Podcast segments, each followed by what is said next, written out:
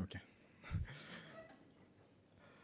My name is Ekene, as he said, and I'm glad to be able to share God's word with you today, and I'm thankful for the opportunity. Nigeria, where I'm from, discipline is a very important thing, and a Nigerian parent might not be familiar with scripture, but there's one particular scripture that all of them know, and that is, spare the rod and spoil the child. You see, they believe that it is up to them to make sure that their children turn out all right. However, even with good intentions, this discipline often becomes a tool of control. Sometimes it's an expression of their frustration. And ultimately, it might produce obedience in the child for a while, but no lasting change in the heart of that child. David, in our passage today, shows us a discipline that is different. The discipline of God. Open in your Bible to Psalm chapter 30 as we consider the verse 5. You can also turn to page 14 of your manual. It's there as we read together. Psalm 30, verse 5. For his anger is but for a moment, and his favor is for a lifetime. Weeping may tarry for the night, but joy comes with the morning. Let us see God in prayer as we consider this verse together. Father, what we are not, teach us, and what we have not, give us. What we are not, make us, as you see fit for our lives, and bring you utmost glory. In Jesus' name we pray. Amen. Friends, it's only fitting for us to consider the preceding verse of verse 5, because verse 5 starts with a 4. And usually when a verse starts with a 4, it usually indicates that the words that follow gives us a reason to do something. So let's have a quick look at verse 4. I can read it for you. You don't need to open to it. Let's have a quick look at verse 4 and then read verse 5 together just so it paints a better picture for us. Verse 4, sing praises to the Lord, O you his saints, and give thanks to his holy name. For his anger is but for a moment, and his favor is for a lifetime. Weeping may tarry for the night, but joy comes with the morning. You see, David is calling for praises to be sung and thanks to be given by saints. And verse 5 is the reason or the rationale behind this command.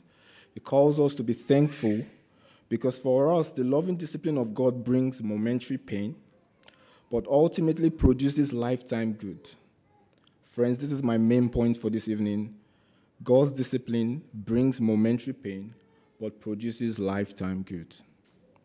We'll consider this topic under these two subpoints, the reason for God's discipline and the result of God's discipline. Firstly, the reason for God's discipline. Friends, this verse or the chapter as a whole doesn't give us concluding evidence as to what part of David's life led him to write this psalm. However, we see that there's enough to tell us that David had just come out from a period of discipline under God because of his sin. Friends, God hates sin, and he's not passive to sin. Like, I know that there's a lot of sin in the world, and saying that God hates sin looks like a contradiction. But you see that God deals with sin differently in the life of a believer than he does in the life of unbelievers. You see, believers are those who are aware of their sin against the holy God, hence they repent. They put their trust in Christ. The anger of God towards the sin of a believer is not a payment for their sin. You see, the wrath of God has been satisfied for the believer, so they have nothing to pay. So you see, for the believer, God's anger is not, oh, you sin against me, here's your payment for it. Whereas for the unbeliever, God's anger against their sin has not been satisfied. Those who do not repent of their sins and trust in Christ will have to pay for their sins. They will bear the full wrath of God, either on the day they die or when Jesus comes to judge the world. If you are here today and you've not repented of your sins and trusted in Christ, God is not oblivious of your sin. He sees it, and it angers him. And unless you repent of them and trust in Christ, you will have to pay for your sin against a holy God. You can repent and trust in Christ today. But for us who believe in Christ, we are called saints. However, we do not become perfect the very minute we put our trust in Christ. When we put our trust in Christ, we become alive to righteousness and also to the war against sin in our flesh. You see, for the believer, the anger of God when we sin is a discipline that helps us in the fight against the flesh. This is the reason God disciplined David, and it's the reason why he disciplines us. Like David, we are his children who he foreknew, and those who he predestined to be saved. And because he predestined us to be saved, he also predestined that we'll be conformed into the image of Christ Jesus. Friends, growing into the image of God is a slow, sometimes frustrating, but glorifying process called sanctification. And God uses discipline in the life of the believer to achieve this. This is the reason that God disciplines us, to conform us, believers, into the image of Christ. Furthermore, in the first section of our passage, we see the words anger and favor. These terms seem to be contrast. They seem to be contrasting each other. But I am persuaded that our sin as believers brings God's anger because of his favor towards us. God expresses his anger through his loving discipline. The anger seeks to redeem. His anger seeks to mold. His anger seeks to transform. His anger is not a volatile burst of rage or a soldier waving a sword, no. It's like a surgeon holding a scalpel trying to remove a tumor or a cancer. Friends, God's discipline for us is because he loves us. Hence, because we see God's loving discipline was evident throughout David's life, it is only right to say that David experienced God's favor throughout his lifetime. Friends, I'm not aware of the struggles that you are going through at the moment. I also don't know if your struggles or your afflictions or your pain is because of a direct result of sin in your life. Or I do not know whether it is because of unwise decisions on your part. But what I can tell you is that God does not waste any situation in the life of his believer, of his children. Instead, he uses every situation, even the tough ones, to transform us. Hebrews 12, verse 7, commands us to take hardships because God is treating us as children. In the words of Bobby Jamieson, when God sends suffering, keep alert to what weakness in your faith and character they might reveal. Friends, if you think you are suffering because of a known sin, you can repent today. There is mercy. God is merciful. Friends, do not resist godly discipline because it brings forth lasting results. This leads us to our second point, the result of godly discipline.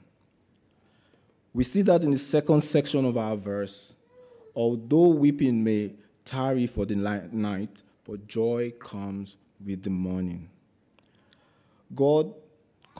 David calls believers to praise God, even in the face of discipline, because it results in joyful good for us. However, in the entire verse, we see time references like moment and lifetime, morning and night. Hence, it might be relevant for us to ask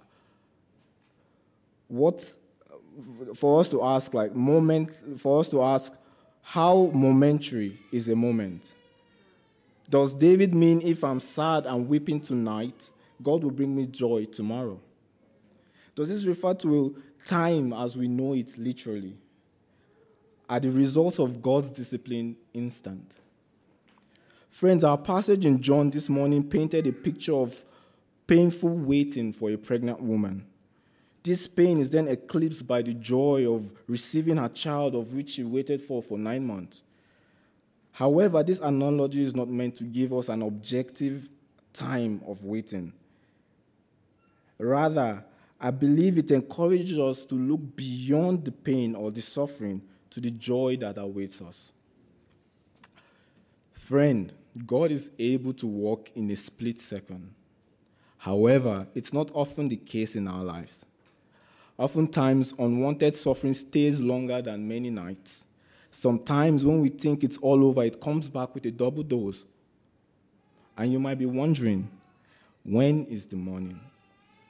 2 Peter verse 3 tells us that to God a day is like 1,000 years, and 1,000 years like a day. Simply put, friends, God is not bound by our concept of time. God knows the right time to bring or take out sufferings from our lives. If you are a believer, there's one thing that is guaranteed for you. You will surely suffer. We deal with the reason why as being because we are his children, and he wants to transform us into Christ's image. However, this result of joy that comes in the morning, as much as it is guaranteed, the result, the time is left to God to decide. Friends, our night may have tarried too long. You may have been working at a job for too long where you have been underappreciated. You might be in a difficult relationship or a difficult marriage. Sickness might have groped you for too long, crosses and losses on every side. And you might be wondering, where is the result of my suffering? Or you might be thinking, what is the point? I know it is easier said than done, but Scripture calls us repeatedly to rejoice, to endure, to count it all joy when we go through difficulties. Because of the result, even Jesus, for the joy set before him, he endured the cross. And because Jesus Christ endured the cross, we can be called God's children now. In the same breath, we are called to run our race with perseverance. Friends, do not take God's discipline lightly. And do not lose heart when he rebukes you. Friends, the morning will come. The joy will come. It might not come when you want it. Choose it. It might not even come on this side of eternity. But as Pastor Brian said this morning, we can rejoice in the fact that Jesus Christ has died and resurrected for us. Friends, however, on this side of eternity, we can join David to rejoice even when suffering persists, merely but significantly, because God has caused us to be born again into a living hope.